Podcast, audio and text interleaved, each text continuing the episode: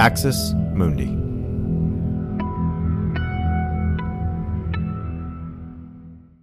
You're listening to an Irreverent podcast. Visit irreverent.fm for more content from our amazing lineup of creators.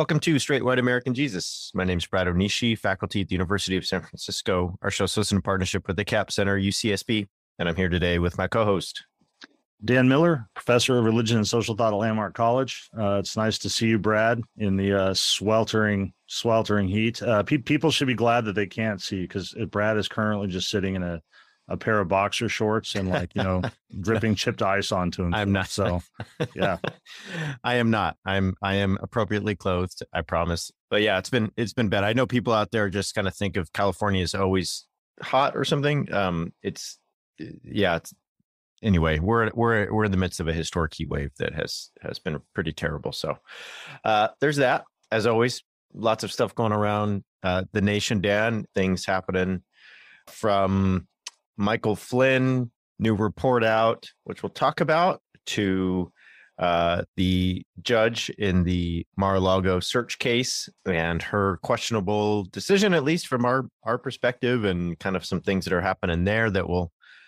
perhaps uh, delay the the trial and and everything else that we expect for this uh, from this search for months or years. And so we'll talk about that. But you know, we need to start somewhere uh, that's really important in, in the American imaginary, right to the heart of Americana. You know, Dan, like you're in Massachusetts, out there, like in this blue state, you know, basically a socialist haven. That's how I think of Massachusetts. I'm in California, which everyone thinks is somehow communist or something. Let's go to the heart of America, Dan. All right. Let's just quit screwing around with these coastal bastions, lattes, and uh, the like avocado toast and million dollar homes. Uh, let's go to Middle Earth because that is where the heart of America lies. And we need to talk about it. There's a big controversy this week about Middle Earth and a new Lord of the Rings series that's coming out. Uh, I need to stop though, Dan, and it's time for us to do a little nostalgia. I didn't prep you for this. So, friends, you might be thinking, wait a minute, you were talking about Middle Earth. Well, guess what? We need to go back in time because Dan Miller and I both went to the same college for our master's degrees at Oxford University. And I don't know about you, Dan, but when I got to Oxford University, I was wholly unprepared.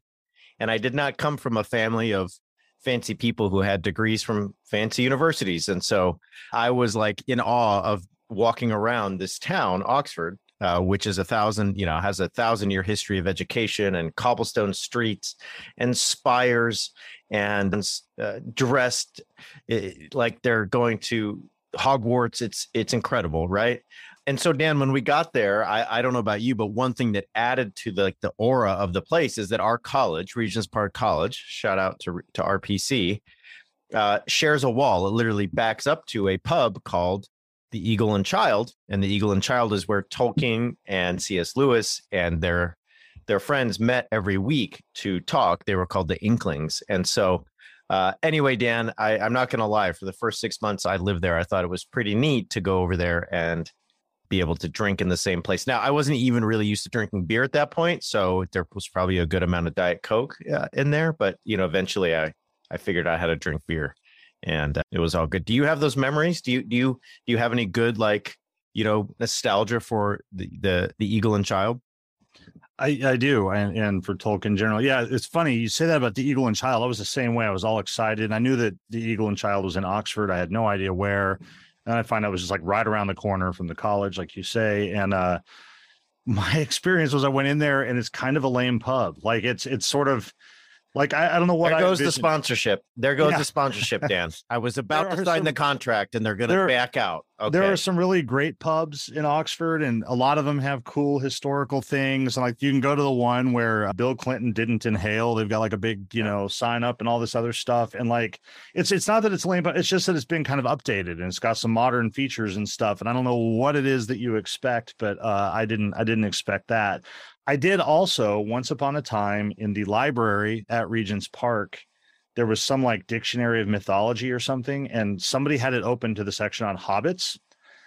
And whoever wrote the thing referred to them as a species of gnome. And whoever was reading this was really angry. And the hobbit, it was like all circled and there was profanity written in the margins and stuff which might bring us to the uh the anger over the treatment of middle earth so I mean, the first thing like I, I, love the way you set this up and say to the heart of americana right because we're talking about an elitist british author right J.R.R. Tolkien, who created the Lord of the Rings, the Hobbits, that whole mythology, um, powerful mythology. But it's, it's I'm about to dive in here for a minute about why I think this all just gets to the heart of a lot of American nationalism, and to me, there's a deep irony about all the the the kind of right wing defenses of Middle Earth and Tolkien's vision and whatever, as if Tolkien were some sort of of ordinary, you know, beer swilling person uh, with everybody else. Thanks for listening to this free preview of our Swag episode. In order to get access to the full episode and so much more, become a Straight White American Jesus premium subscriber by clicking the link in the show notes. It'll take you like two clicks, I promise. In addition to getting access to this episode, you'll have access to the entire Swag archive, over 550 episodes. You'll also get an extra episode every month ad free listening, Discord access, and so much more. All that for less than six bucks a month.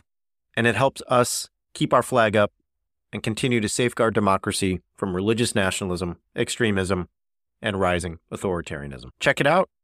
It's not hard, I promise.